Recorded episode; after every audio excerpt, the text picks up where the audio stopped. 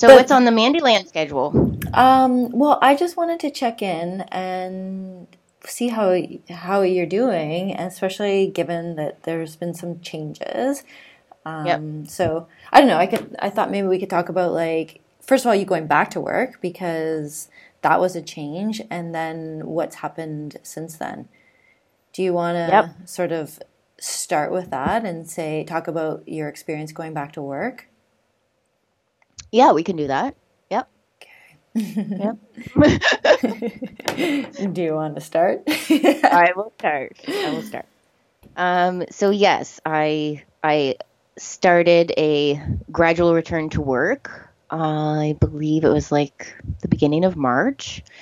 And so, just for anybody who doesn't know what a gradual return to work is, it's essentially starting out with uh, a few hours per week and gradually working your way up uh, to more hours and more complex tasks as you go along to try to re enter the workforce from being on long term disability for any length of time. Mm-hmm. And so, ideally, that's supposed to, you know, kind of ease you back into it without um, increasing anxiety too, too much and, and fear and all of those things. So, so I, I started my gradual return to work uh, the beginning of March, and um, my employer couldn't have been more accommodating. They couldn't have been more wonderful for everything that they provided for me. So um, sometimes when you are on LTD or when you're chronically ill or ill, when you go back to work, sometimes you require accommodations to assist you so that you can be successful in your gradual return and successful in returning to the workforce.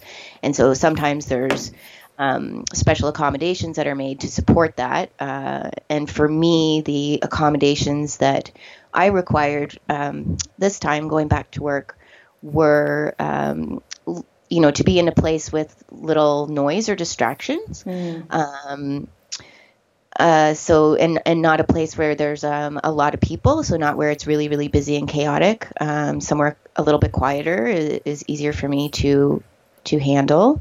Um, and also um, easy tasks initially with like no deadline, no no pressure. Um, so what I started doing when I started back, I was doing some research for um, some policies and procedures that this new unit I was in was was kind of getting set up, and so they had procedures and policies they have to put in place. And so I was doing some research on that, and all of those things were fine. With um, work, I actually didn't have any any problems with the work. The people were great. The environment was great.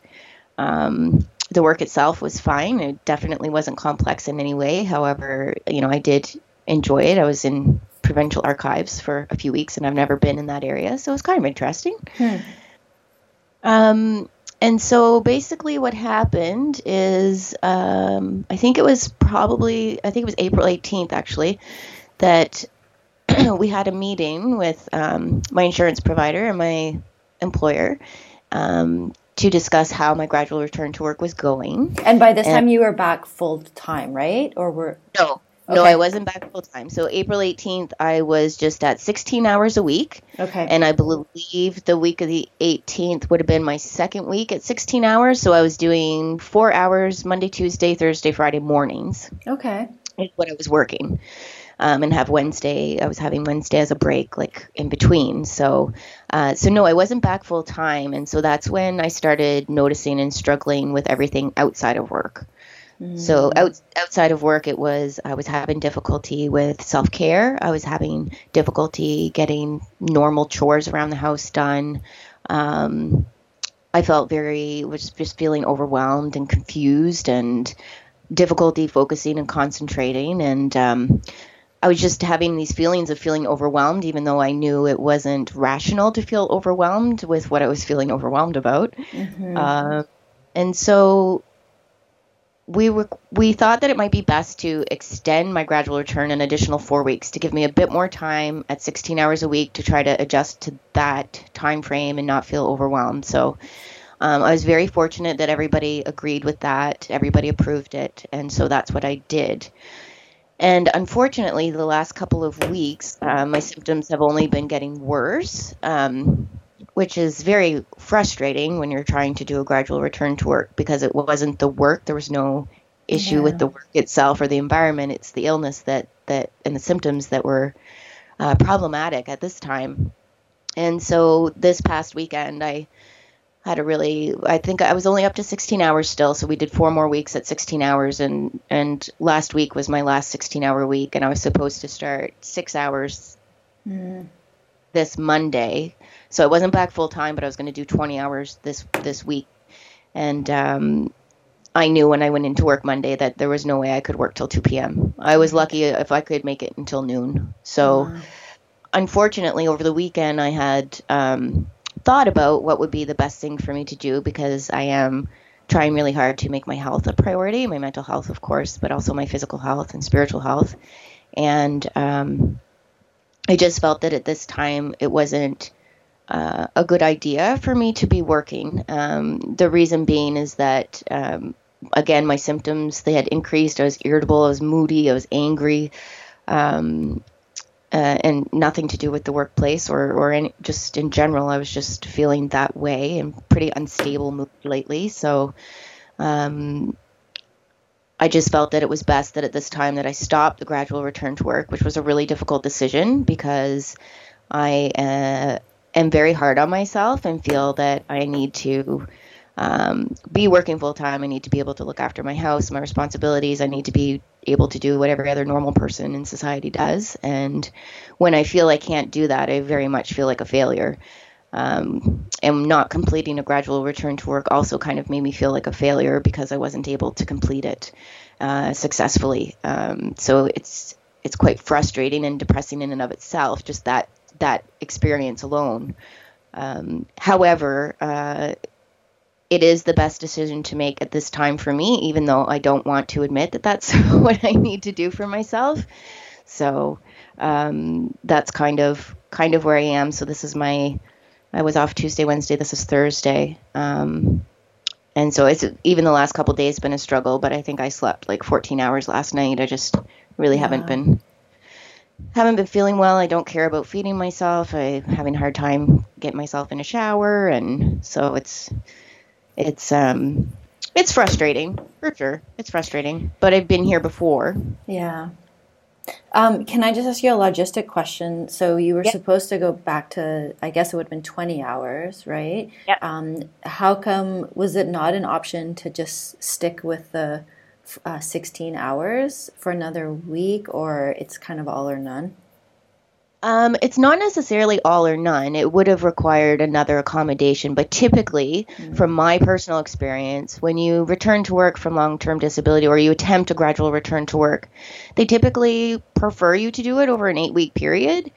Um, initially, I requested 12 weeks because eight was way too fast and overwhelming. Um, and then it ended up being 16 weeks with this additional extension that I got. So, you know, it really kind of did not what happened with me didn't really go with the policies that and procedures that my Right. insurance provider has. So, um, and it isn't all or nothing. I think that there might be an opportunity, you know, to maybe just do part time or something down the road. It's just that as of right now, I know I'm not capable of of any work. I actually Right. uh, last week I hit my head on the scanner because I I can't focus or concentrate, so I wasn't paying attention to what I was doing, and I smashed the front of my head on the scanner. So I know I'm not to uh, not to be working right now because I just can't focus and concentrate. My memory's quite terrible. So right.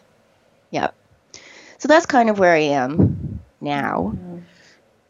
Which is a little bit frustrating. I would like to be able to attempt another gradual return to work, but I'm not putting any pressure on myself right now and just taking it one day at a time and trying to get back to basics and and get that established and get that routine going and go from there. So Yeah. You know, one of the things that sort of struck me in our like email conversation about this was um, like I could I could detect lots of frustration in your emails, and so I I kind of just assumed that you were um, frustrated with like the logistics of long-term disability and the, you know i know that's a pain in the ass and all that stuff. Um, and then you said no i'm frustrated because i can't work. And and i guess you know in my mind i'm just like well you have to take care of yourself. And so like you, when you can't work you can't work. And I, I honestly just never really thought about it as being frustrated that you can't work. Um, yeah, it just kind of, I think, I mean, honestly, Mandy, how it makes me feel, it makes me feel really incapable and incompetent. Yeah. Um, I'm, I grew up in a family business. You work your butt off uh, as you need to, and most of the time that's evenings and weekends too. Yeah. So, um, you know, I have a very good work ethic, and it's very frustrating too because unfortunately there's a little stigma with people on long-term disability or that have chronic illness, and some people think that, you know, have the impression that that maybe these people are lazy, and actually I'm I'm not lazy at all. Um, Yeah. yeah, I'm not lazy at all, and I like to work. I like working because I like uh, um, contributing and having meaning and purpose and being part of the you know community and and I like to be an upstanding citizen and be able to be self-sustaining and pay my bills and all of those things. So those things are very important to me, and so when you don't feel that you're able to do those things, it's so frustrating because all you want or what you or what I guess what I was thinking was I just want to be okay to work. Like I just want to feel better. Why is this so difficult to get to a place where I can just function normally? And so that's the frustration, that portion of it.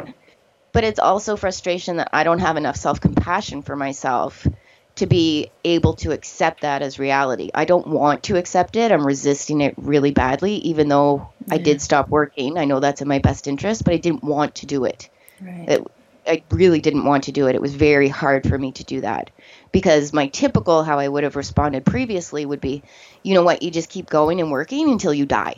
yeah. It doesn't matter if you feel okay or not, you just keep doing it. hmm So, and I know that I can't do that anymore. So, Yeah.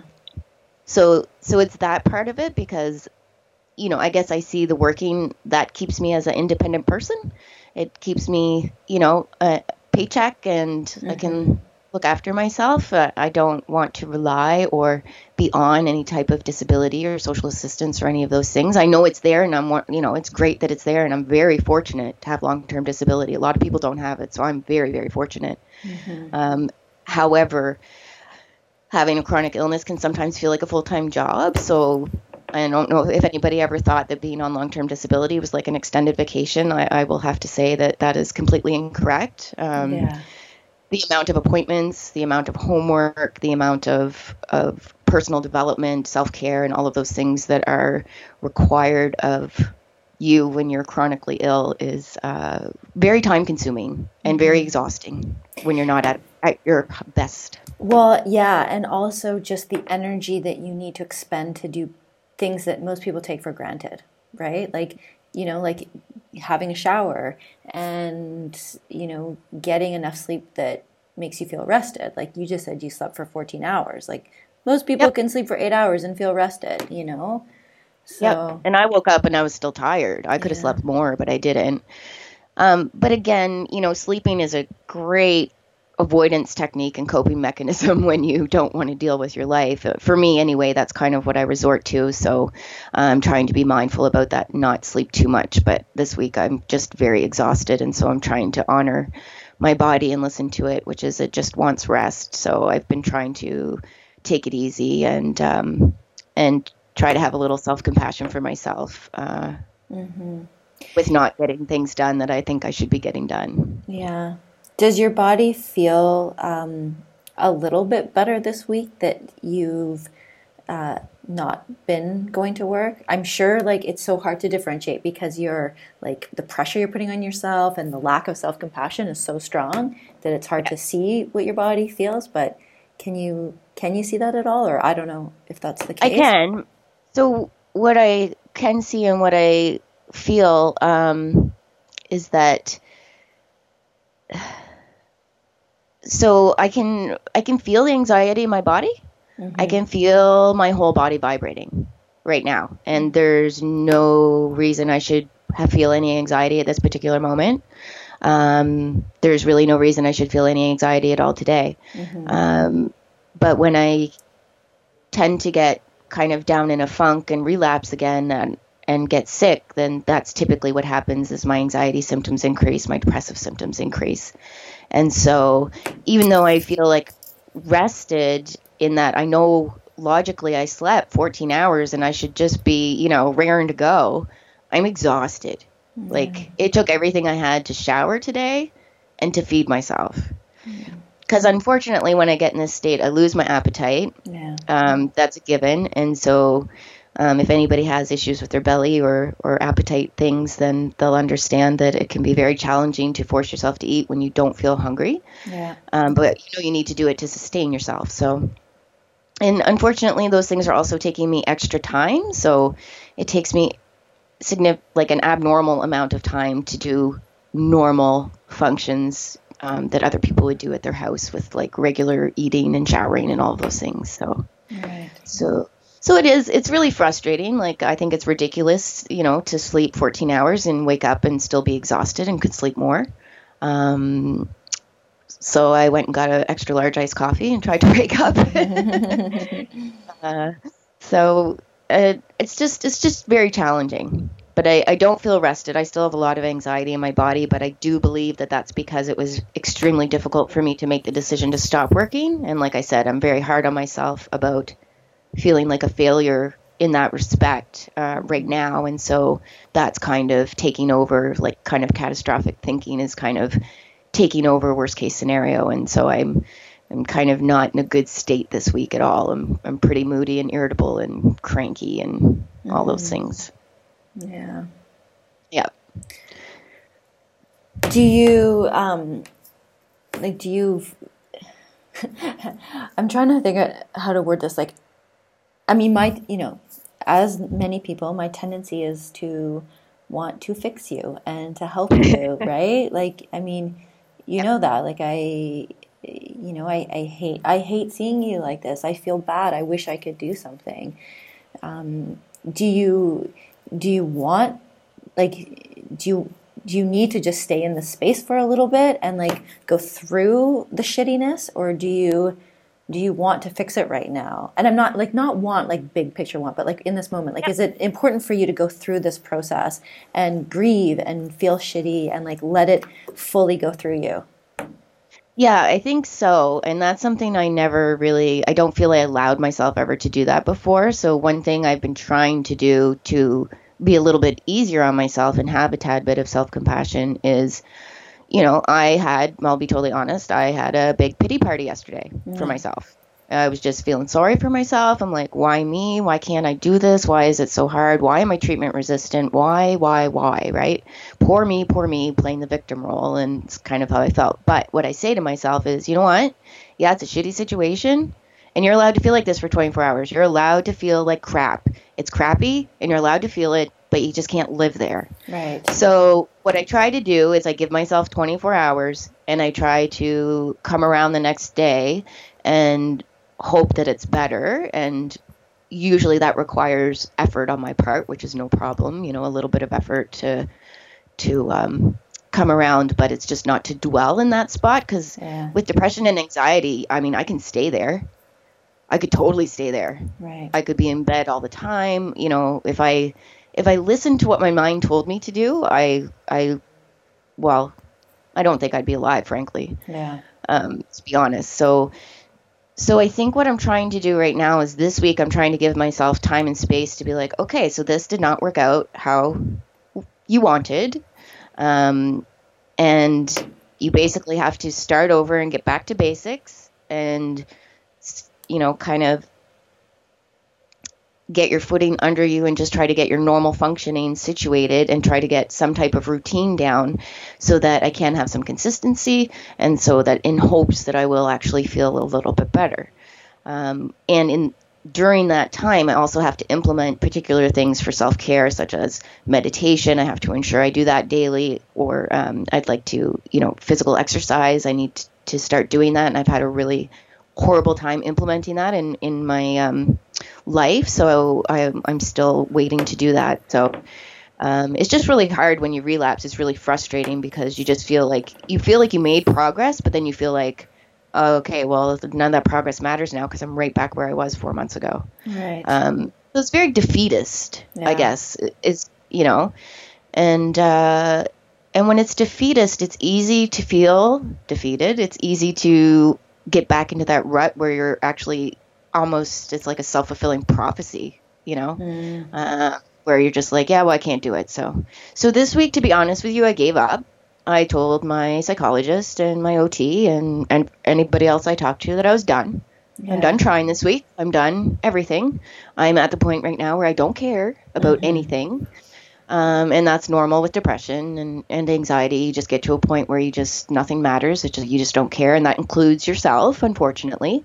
Yeah. Um, and so that's where I am this week. And uh, I've been in this space before many, many times, and I've given up many times before, and I always eventually come around and regain some hope. Um, it's just extremely exhausting and ta- taxing on your system mm-hmm. and mind to um, to kind of go through this, you know, every six months or every couple of years or whatever the case is for for me. Do you think it feels different? Like, I mean, you've gone through this before. You've had different like different times in the same kind of space. Like, how yeah. it must feel different, um, you know, compared to like ten years ago when you would have fallen into the space. Um, how oh. how does it feel different, or how is it different? Oh, it's totally different. I have so much more awareness, self awareness. Uh, I have a lot more awareness of how my illness impacts me, how my minds and thoughts work, so that I can um, have a better understanding of how it's affecting me, so that I have a little bit more control over trying to uh, change it mm-hmm. for something that's healthier, a healthier way of thinking. Um, so I think but also too every time you go through this you learn things. You learn things with meds. You learn what works for you and what doesn't. So um, yeah it's definitely every time i go through it it is different but i always have more knowledge the more i go along. So it's a little bit easier to deal with, I guess, if I look at it in that respect. Like, I know I need to have self compassion. If you had asked me 10 years ago, I'd have yeah, none. Right. I'd be in bed and I wouldn't be talking to anybody and I wouldn't be eating and I'd be, I would just stay in bed all the time. Right. So that's completely different than what I'm doing right now. If you ask me what I want to do right now, that's what I want to do. Yeah. But I know I can't do that because it's not healthy. So even though my brain is like, my mind and my thoughts are like, yeah, just go nap your life away. Um, because you could. You're tired enough. Uh, it's just I know that's not healthy for me, and that won't help me. Right. So it's weird because mental illness is totally counterintuitive. so it's a, yeah. it's a bit confusing. Mm. Your mind is talking to you in your own voice and telling you things that aren't necessarily true, but if it's stuff your mind has been saying to you your whole life, it's really easy to get back into believing it. For sure. It doesn't take long.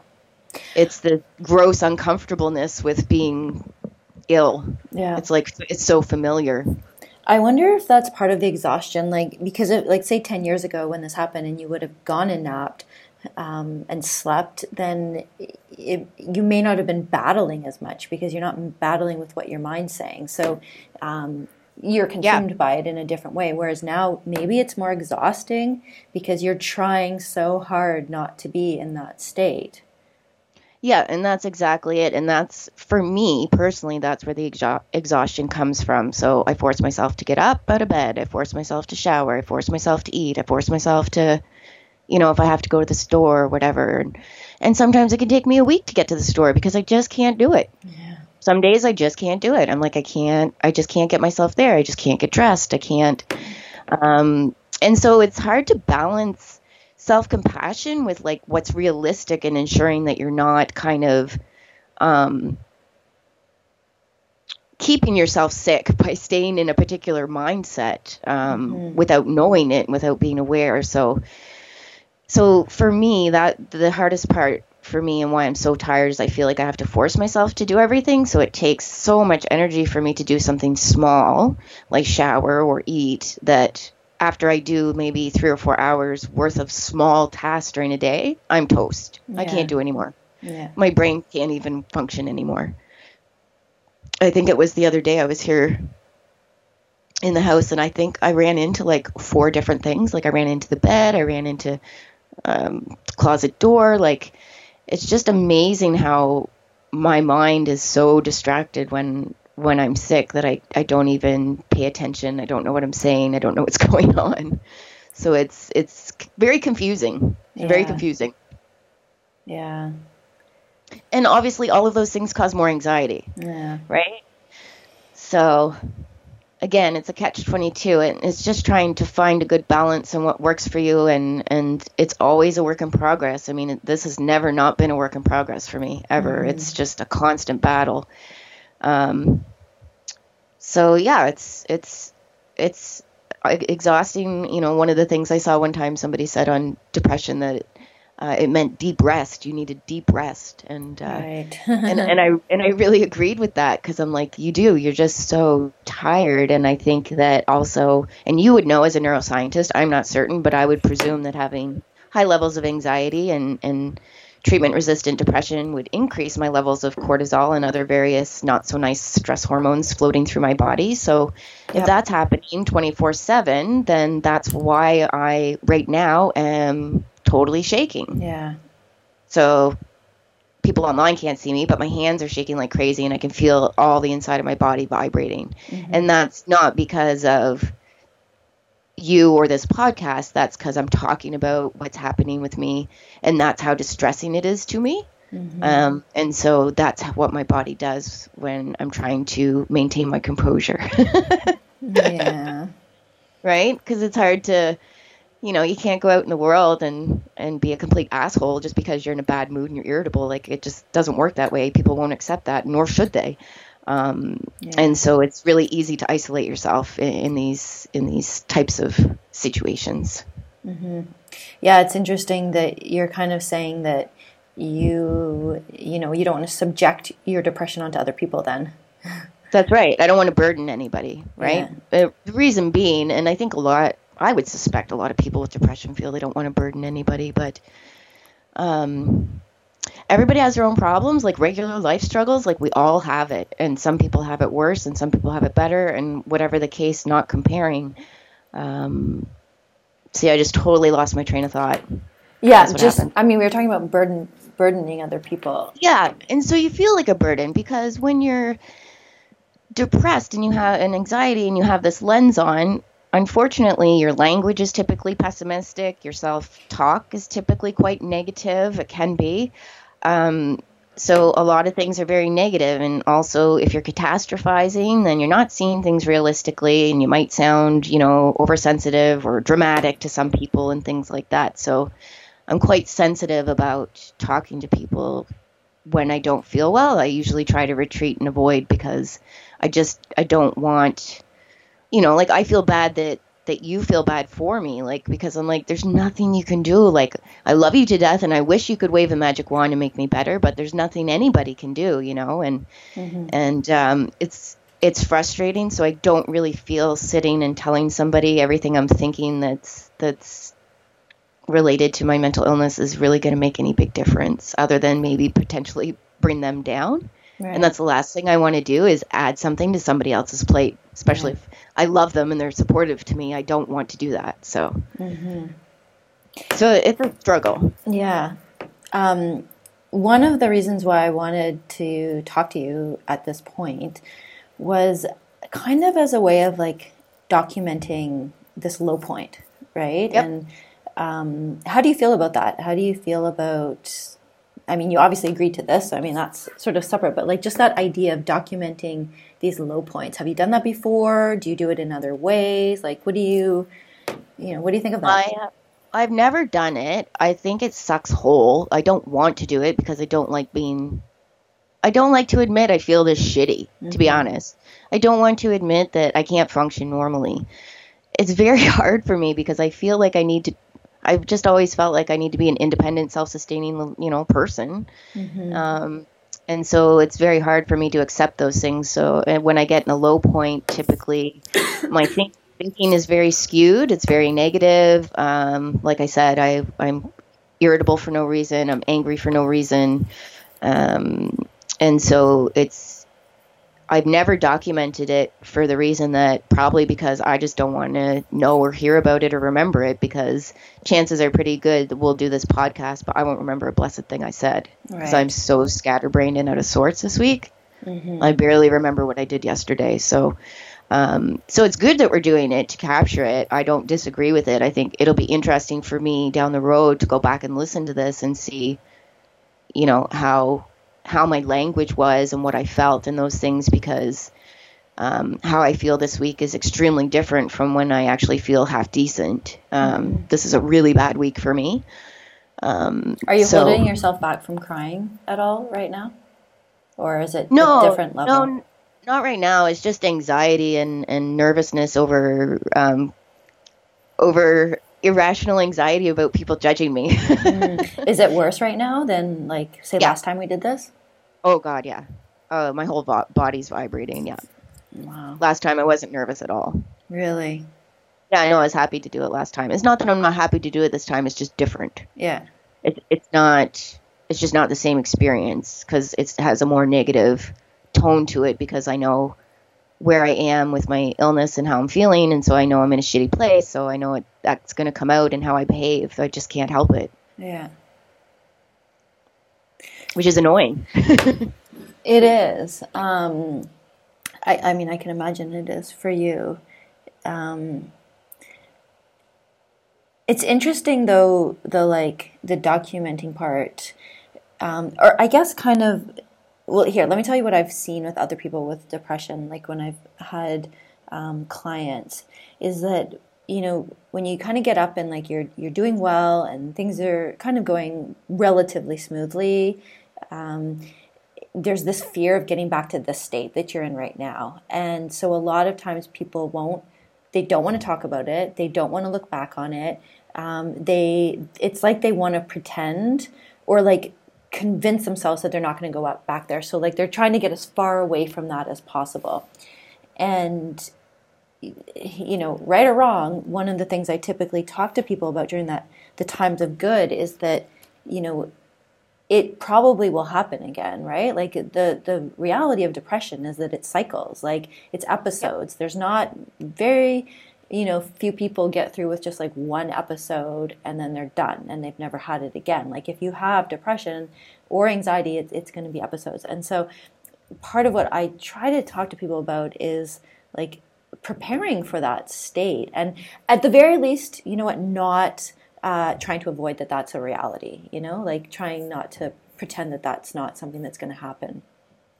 Yeah, and I can see, like, I understand your perspective on it and what you're trying to do for your clients. And I do think it's a good idea because it's really easy because you're fearful. You don't want to go back to that place. You don't want to feel that way. And even just talking about it, thinking about it, whatever, it just, it sucks because it brings it all up again. And it's like, no, I don't even want to go there. I don't even want to start thinking about that because that could start me on a cycle of thinking where I'm just going to get into negative thinking and I, then I'll relapse and you're freaking out about all of it and nothing's even happened yet. Mm-hmm. You know, mm-hmm. you're already in your head, you're already like, oh my God, I totally relapsed like six months from now. Right. So again, the catastrophizing mm-hmm. occurs because you're not thinking clearly and you're not feeling well.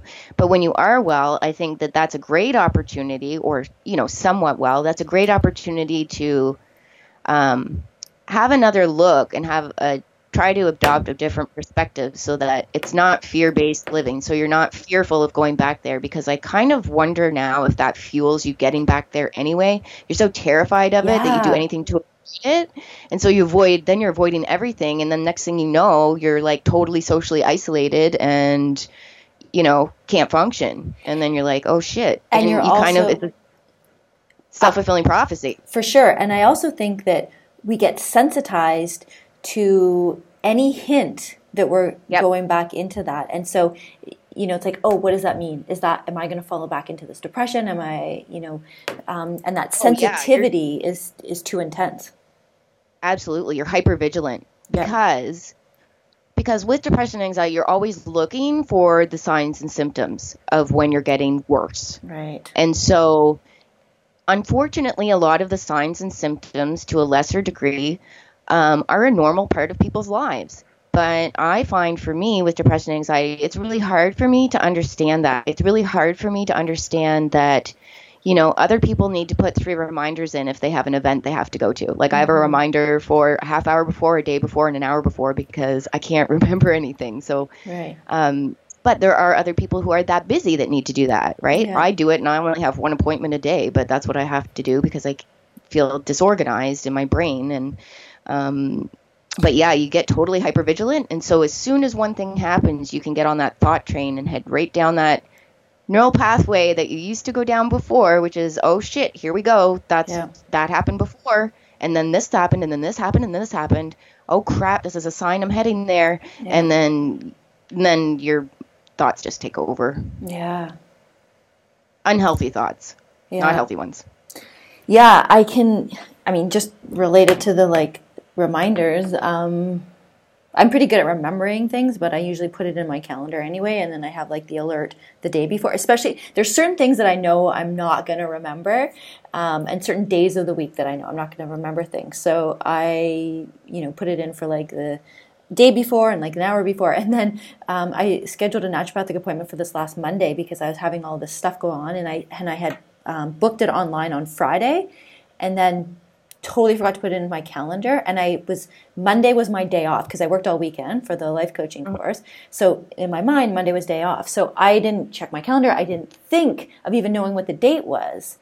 And so all of a sudden i'm on my run and i'm like oh fuck. I Yep. just missed my natural appointment. It started a half an hour ago. And then you know what happened right after? I sprained my ankle because i was so like consumed with like this feeling bad that i just missed my appointment but Yep. uh, you know what? I recovered. Other than the ankle, it's like okay, well, you know, I send my email and I said sorry, and I get them to charge me for my fee and all this stuff. But I didn't spiral down, right? So Right. you know, it, it and so with me, I would spiral down. It would be more like, oh my God, I missed that. Oh my God, I can't do anything right. I suck. I'm such a failure. Like, I can't even make an appointment. I can't even get there on time. Or, you know, you're just so hard on yourself. But I mean, I don't know if that's learned helplessness or what, but it's just, um, it's real easy to get into that negative self talk. Uh, I, for, unfortunately, I kind of actually think that that is part of what mental illness is, is Yeah. negative self talk. and um, it's very when I, when you've been living that way for 25 plus years Yeah. it's really hard to get out of that type of thinking um, so it's again and that's back to forcing yourself and that extra effort and that extra energy that it takes to try to combat these thoughts that you know aren't rational but you can't help how you're acting. You can't help how you're feeling. You, you you feel very out of control, and I think that, that that's also why I retreat because I don't want to appear out of control to other people. I don't want to appear quote unquote crazy. I don't want to appear off my rocker type stuff, you know, like all the kind of stigma stuff that goes along with it. So, and there's self stigma as well. Like throw self self stigma on top of it. So, um, yeah, there's just a lot of variables and factors that play in it. But uh, being hyper vigilant totally is is is definitely not good. So if you are able to be in a place where your you know your thoughts are relatively healthy and you're feeling okay, I think it would be good to try to prepare for what could potentially happen. I think it would be good to prepare for and understand and have some awareness about okay, so these are the types of things that I look for when this is going to happen. I'm going to be hyper vigilant about it, and I'm probably going to go on a thought train when it happens. So if I can at least observe it and have the self awareness, then that can at, at least gets you one step further in managing the symptom yourself and having some control back. Even though it's extremely difficult to do, you can do it. It's just practice. I wonder what it would be like to also identify like the red herrings, like the you know the things that are like you know what that's not actually a symptom or or that doesn't equal me falling into an episode of depression because especially when those are the things you become hyper vigilant about too. You know. Yeah, absolutely. 100%. It'd be interesting too to even to think too like when you think about depression and anxiety. So for me, I'm 42 now, but like going through school it was abnormal psychology and like all of that stuff and so there's something wrong with you. The Yeah. people with mental illness have a problem, they're defective and so kind of when you are going through your life and living with depression and anxiety um I, I don't really know how to I'm not usually at, at a loss for words. That's I know I've never seen this side of you before. I, I know, I know. This is what happens when your brain doesn't work properly. It just like drops out. Like I don't know. It's crazy. Um, I'm sorry. I don't even remember what I was saying. Well, I mean, I don't know what you were about to say, but I know the the concept of like that we were that you were just talking about is that you think of this as like a disorder and that there's something wrong with you. But you and I both talked about the instances or like the the nuances to this that are probably part of your strength. Definitely part of your strength. Like, you know, like there's Yep. the way your brain works is a good thing and then it can turn to against you in some ways, but there's like clear elements of how this is a really um, important way of the human brain thinking, and you happen to be really good at it. Yeah, it's I think like you said about the red herring, like picking out what isn't part of the symptoms because you can get into a pattern where you're like, oh yeah, that's a symptom. And you just assume it is, and you just assume it is, and you assume it is, so you just own it. Um, I think what might be more effective and what I'm curious about trying for myself is really switching it up and rather saying, then, you know, what's wrong with me? Why can't I fix myself? Um, flipping it and saying, well, what is wellness to me? Yeah. What does feeling well look like? What does feeling well feel like? Um, what what will I notice if I feel well? Um, So to look for those things, right? So to kind of flip it and and kind of like the opposite of cognitive behavioral therapy, essentially, yeah. because that just focuses on all the problems, and you just feel like a huge problem that can't be fixed. Like that's how I feel. I just feel like I feel like a huge problem that can't be fixed. I can't even fix it, and nobody can help me, and Yeah. you know it's it's um you know it's frustrating Does that seem less exhausting to think instead of trying to stop your negative self talk, just like add on like what I feel good at, what feels great, what feels successful, like small, starting with small things, like what I like about this, what I like about how my brain works. Because you do, right? Yep. Talk about, you know, the things that your brain doesn't do, but like what are the things that you like, even about this state? Because I know overall it feels terrible from what you've said. Yep. But are there like little pieces in it that are like, okay, I appreciate this part. I appreciate how I feel about this, or I see the value in this small segment of anything. so where i feel the most value is when i'm able to be self-compassionate because i find that really hard to do so like when i said earlier you know like I've a, i have a, was having a pity party yesterday. I was bawling my head off but i needed to get it out. It felt good to cry. So and normally i would you know not normally previously i would have berated myself for crying. That's unacceptable. You shouldn't be crying. You're such a wuss. Don't be so weak. Get over it you know. Right. um, whereas now I try to reframe that as you're allowed to cry. This is a shitty situation. Mm-hmm. You're not comparing your life to anybody else. You're comparing your life to you and what you know and how you've lived, and it fucking sucks. And you're allowed to wallow in self pity for a day, but you just can't live there. Yeah, I And so- love that. I try to make sure that I give myself the space and time. And so those are the things that feel good to me, even though it's really hard for me to do. I know that those things are beneficial because I'm allowing myself a bit of space and I'm not berating myself so much, which will make me feel worse. I'm trying to allow myself to be like, yep, you can feel shitty. You're totally allowed to feel shitty. You can have a down day. You can do whatever. Everybody has an off day. Mm-hmm. Take one. Take an off day. See what tomorrow brings and start again you know even though it's hard to do and keep keep that momentum and the hope and all of those things like it's very challenging to to maintain that but all of those little bits of self-compassion make a really big difference while you're going through the shitty part of all of this Yeah. Um, I wonder, like, related to this, if, like, when you're feeling like that, you know, hint of, like, you know, not feeling good, like potentially, you know, spiraling down, or um, Yep. you probably would never take a sick day then because it's like you're you're like I don't want to think about that. I, you know, I can't take a sick day. I, I got to keep going. I can't, you know. But uh, is that true? Would you say that that's yeah so so what i used to do is no you can't take a sick day go to work it doesn't matter how you feel it makes no difference right? the issue for me that happened with that was that I was so sick that I didn't realize that anxiety was fueling me. Anxiety was my energy, and that's what got me to work.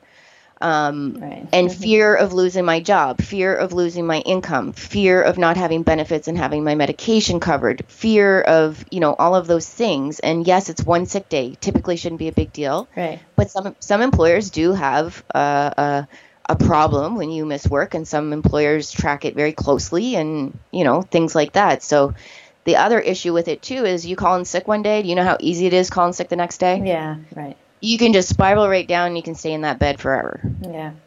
So if you that's the hard part because you want self-compassion and you want to give in a little bit but you don't want to give in so much that you can't get up the next day and try again Yeah. so it's a really weird balancing act Yeah. This makes me wonder too about um, the trust that you have in your brain, which I'm guessing is pretty low. Uh, Yes. Generally, probably more so now, but uh, but just generally, right? Um, your brain or your mind, however you want to talk about it. But Yep. um, you know, are there ways to to trust your brain? I mean, maybe it is coming back to this like reframing and being like, okay, what do I see that's good? What do I what am I happy about? What am I what part of you know the the self compassion I'm I'm proud of that or I can do that like you know where Yeah. are those spaces where you can do that so you can rebuild your your trust in your brain so that's a really good question and probably an entirely other podcast session only only reason being is that um for me personally being ill with depression and anxiety for since i was a child um, and and not being aware that that's what it was until i was like 22 um, you think very negatively. Um, and because you think negatively, and because I had external um, people or practitioners tell me, you know, there's nothing wrong with you, it's all in your head, blah, blah, blah, then, you know, you don't trust what you feel in your body, you don't trust what you think. Um, and you end up second guessing everything, and everything you think you second guess, everything you say you second guess. Um, I'd worry about what I'd say because I'm like, well, if I'm not well, what if I hurt their feelings? Oh my God, I don't want to hurt somebody's feelings. And right so you can just become hyper vigilant about all of that. Um, but for me, no, I don't particularly trust my brain. Um, I really have a hard time differentiating between the mental illness talking and my soul or or authentic me yeah um, talking because it's the same voice in my head. it's the so same it's- does it have a different energy though like even though it sounds like you Yes, Does it? does. It does because I, you know, when I'm in the anxiety and, and depression state, you know, I- sometimes I don't even notice. I'll be sitting there and literally internally in my mind, this is this is what's going on. You're such a fucking loser. You're so defective. Like you can't do anything. I don't know why you even try. This is the type of stuff that depression says to you. right Um, you know, I'm not like making this up and being like, yeah I know I'm capable of some things, obviously, or I wouldn't have made it to 42 right. but um, that's not what your brain and thoughts are telling you and so it's really i find it extremely challenging to to determine what is real and what isn't with respect to my thoughts Well, Um, so when that, so you telling me that, that's going through your brain, I mean, that has a definite energy to it. Yeah oh totally it's negative it's Yeah. definitely negative it's berating it is um, defeating it is um, just completely berating yourself it's And horrible it's also negative very like absolute, Yep. like to the point, direct. Yep. What would Yeah, the, no, no deviation. There's no deviation. This is factual. This is how it is. You totally suck hole. You can't do anything. You're a failure. Don't bother trying. Just go crawl in a cave. Mhm. Yeah, it's very matter of fact. Very black or white. You know, it's funny that you're saying this because, you know, I've always, you know, talked about your coaching style and you definitely do have two sides because you, well, I mean, you're a Gem, no, you're Taurus, right? You're not, um, I guess you're borderline Gemini. No, you're full on Taurus. Anyway, sorry. Um, I, I was just thinking about how, like, you, like, when I think of you as a coach, like, you've got very much like this, like, compassionate side. Like, you're so compassionate. You're so caring of other people around you. Like, so much so that that's part of what causes you to retreat, right? Because you don't Yeah, want to oh, hurt other people. It's to my detriment. The majority of the time, it's to my detriment. Yes. Yeah. But then there's also this like other side of you that I also really, really appreciate, and you know this, the like the no bullshit, like get this done, like stop beating around the bush. But Yeah. those are the two voices that are in your head. That's correct. They are. Yeah. So, and no, and it's not like I have two personalities, but yeah, kind of, you know, it is kind of how it is because I am like on one hand I'm so compassionate and I'm so terrified of hurting anybody by words or anything that I do that I'm like hyper vigilant about my actions and what I say. But I'm also hyper vigilant because I second guess everything I do because I have had so many friendships fail because I get sick and I can't deal and I can't cope. And so um, I try to be so careful about not negatively impacting the people in my life that I that I have in my life, and there's not very many of them because I can't. I'm not good with relationships, uh, maintaining them or, or those types of things. So, so there is like kind of two of me. So there's that whole compassionate side where I'm hyper vigilant about hurting somebody, but then there's the whole other side of me, like just get to the point. Like what's matter of fact? Like what the fuck is going on? Stop being a victim. You're being a baby. Suck it up. Like, let's deal with this and right. find some solutions or strategies or tools that are going to help you feel better. Um, so it's, it's, a little bit of both. it is, yeah. And it, it feels like that side, like that, that, I don't know what to call it, but that side, um, it needs, it needs a, a space to speak, right? Like, um, whether it's like, come on, people, get with it. Like, you know, yeah. like it needs, to be aired? And is there a way like how can like how can you let that be aired but in a productive way where it's not all directed at you but like i mean when you talk like that i'm just like this is a person of action. This is a person who's like not going to take any bullshit.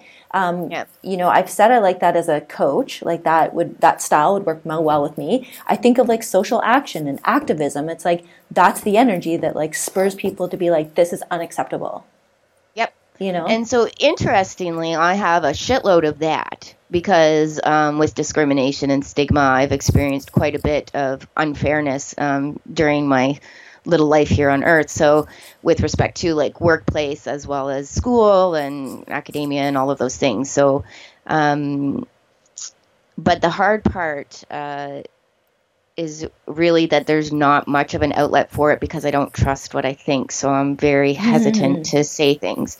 You know, like, because I can do this whole po- podcast and I can go, like, two weeks from now, I can come listen to this and I'll be like, I sounded like an, if, I'm if I'm in a funk, I'll be like, I sounded like a complete fucking idiot. Mm-hmm. I sound ridiculous. I don't even know what I'm talking about. I'm jumping from one subject to the other and, like, I'll just totally crap all over myself. And, um, yeah, so it's, it's, it's hard, but I what I if, like the no no bullshit part of me. That part of me gives me strength. And to be honest with you, that is the only part that brings back hope to me. Because right. I get so pissed off because it's so unfair. Mm-hmm. And then I'm like, fuck this depression, anxiety. You can go fucking pound sand. I've got to do something about this. I don't know what I'm going to do because I've tried almost everything, but I'll fucking find something because you can't win. Yeah.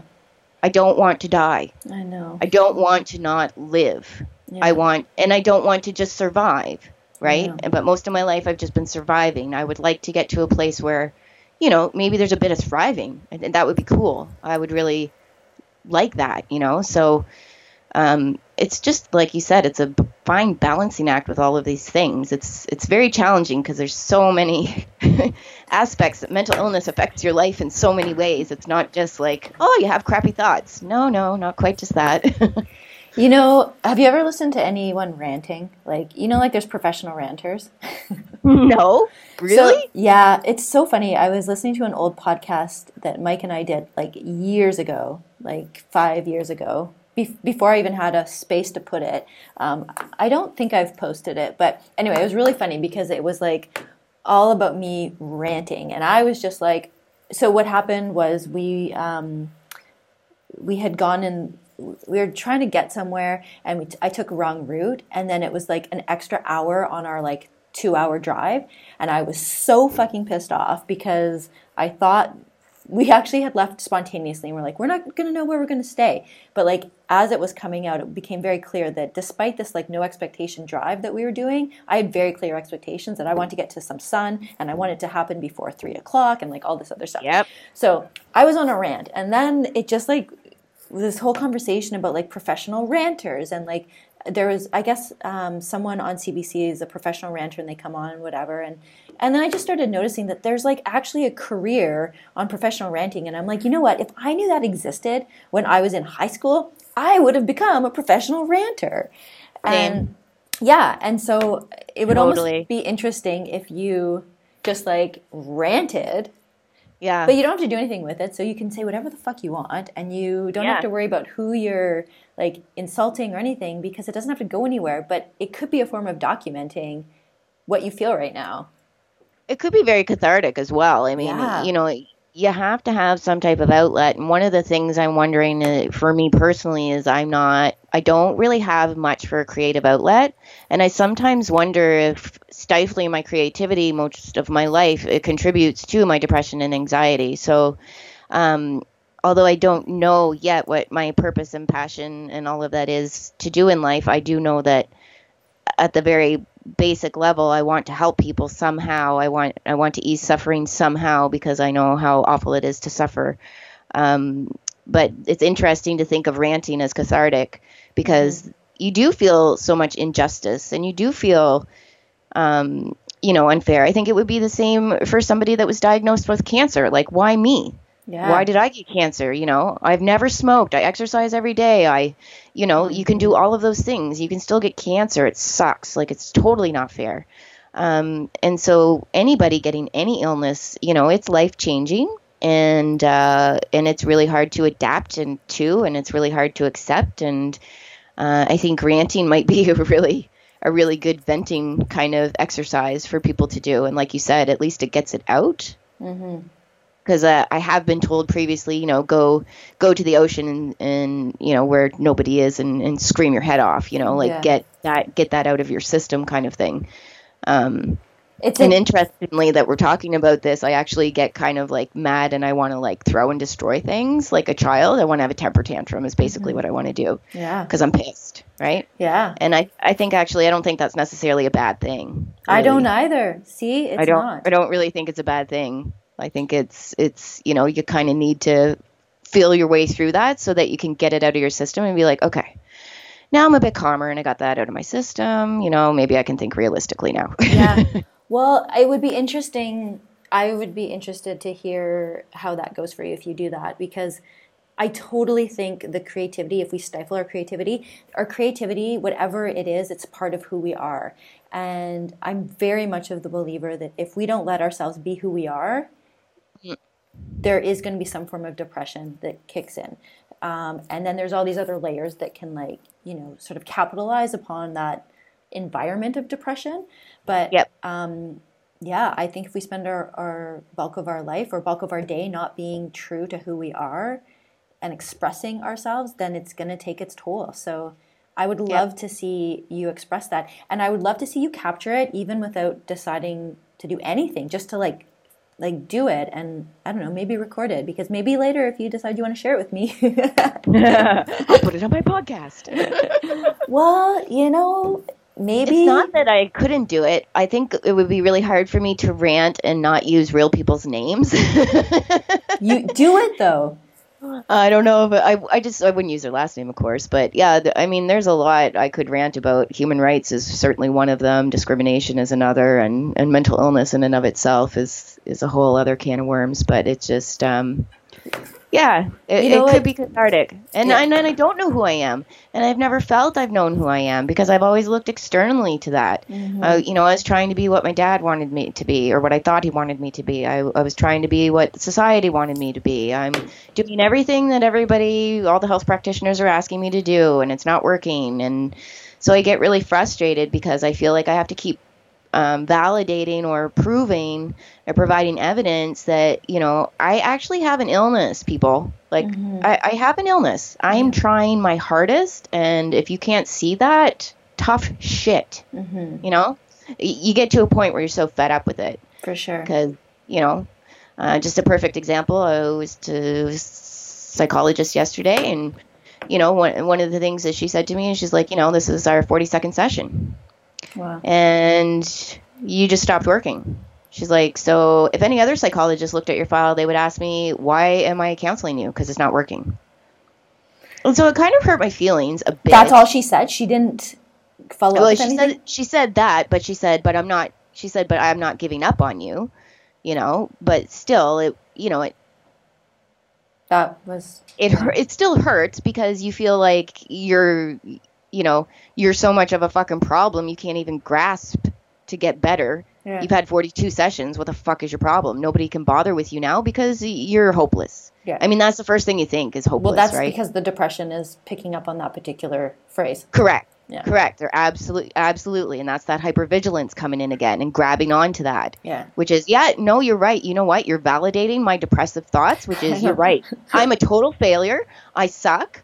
I can't uh, come up with appropriate and implement strategies and tools that you're teaching me um, because I'm just too fucking stupid, apparently. You know, like, or whatever the case is. But yeah, like so this said, is a good rant. This would be a great segue into a rant, right? You could go on for like, because, and actually, Dawn, like, that's a really important piece because to be honest, that was a really stupid fucking thing that the psychologist said to you. they should know better because you no, don't. But they don't. I know, but you don't say something like that to a person who's depressed. Like, I know you don't, but you don't tell a child that it's all in their head and there's nothing wrong with them. Like I have had so many experiences like that with the medical community and medical practitioners. No offense to any doctor friends or anybody that I know, but like nobody you don't go to a doctor and like so you know what did you get in med school a d or an a plus you know like i'm not i'm not judging them on how well they're able to help me i'm just doing the best with what they provide me and uh, feeling like when you're depressed and nobody's recognizing that you're trying mm-hmm. you know i made every appointment i never missed an appointment wow that is really hard for me to do. I don't even want to go to an appointment. I don't even want to take pills and I'm on medication. Like, yeah. you know, so it's very hard to do those things. It takes extra energy, it takes extra effort, and it is exhausting.